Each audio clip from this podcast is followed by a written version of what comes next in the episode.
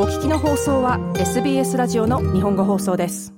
飢餓を救済するためのチャリティー団体フードバンクが行った最新の調査によるとオーストラリア人の人口のおよそ半分近くが十分な食事ができなくなるのではないかという不安を感じていることが分かりました。食料品や日用雑貨品が値上がりしていることが食料が不足することへの不安につながっています。フードバンクが発表した今年のハンガーリポートによると、一般の人の48%が十分な食事に継続してありつけないこと、フードインセキュリティに対する不安を感じていることが分かりました。報告書はまた、過去12ヶ月間で、フードインセキュリティを経験した世帯が370万世帯にも上ることが示されました。これは昨年と比べて3%増えています。フードインセキュリティとは、人が活動的で健康的な生活を送り、正常な成長や発達に必要となる安全で栄養のある食べ物を日々安定して手に入れることのできない状態を指します。オーストラリアでの生活コストの上昇は広い範囲にわたり、内容も様々です。今年のフードバンクの報告書は、フードインセキュリティを招いている最も大きな要因として、食品と日用雑貨品の値上がりを挙げています。47歳のカレンさんは、フードインセキュリティがどういうものであるか、身をもって知っています。カレンさんは障害者年金を受給し、シングルペアレントで娘を養っています。カレンさんは食費を捻出するために、水泳教室のような娘の放課後のスポーツ活動などをやめさせなければなりませんでした。カレンさんは2週間ごとに毎回請求書を支払うために買い物に優先順位をつけなければならないと言います。甘いものなどの嗜好品は買いません。買うのはパンや牛乳といったランチやディナーの食事に欠かせないもので、スナックを買うことはめったにありません。ジャンクフードを外で買うことは稀ですし、行けたとしても2週間に1回です。これができるのは必要な全てを払ったその後です。そして払えなかった請求書は次の2週間に繰り越されることになります。カレンさんでした。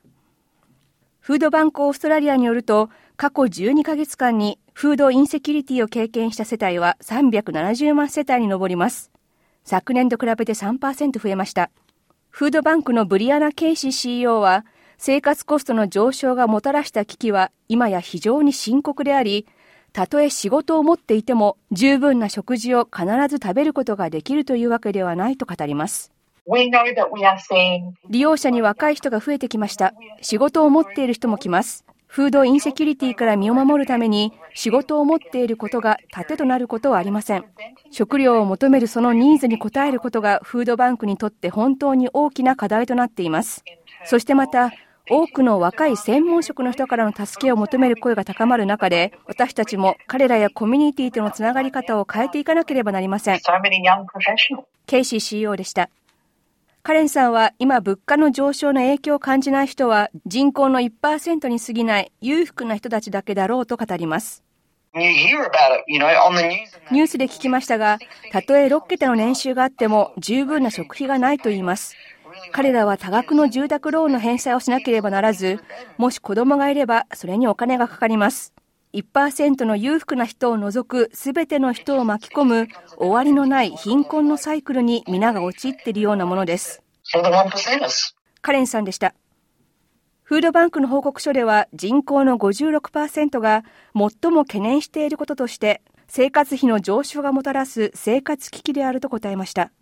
そして今現在、フードインセキュリティに直面している人は食費、そして住む場所を確保する費用に圧倒されています。フードインセキュリティに直面している世帯の79%が今の状況を自分たちにもたらしている最大の原因は生活費の上昇だと答えました。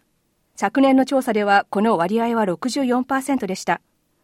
カレンさんは地元にあるフードバンクについて素晴らしいサポートを提供してくれる場所だと語ります。フードバンクに行きスタッフと話します。彼らがつなげてくれるカウンセラーとも話します。私たちにとってかけがえのない存在です。彼らがいなければ、彼らが私たちに提供してくれるリソースがなければ、私たちはこの状況にどうやって対応していたかわかりません。カレンさんでした。SBS ニュースのグレッグ・ダイエットとギャビン・バトラーのストーリーを SBS 日本語放送の平林純子がお伝えしました。SBS 日本語放送の Facebook ページで会話に加わってください。LIKE、いいねを押してご意見ご感想をお寄せください。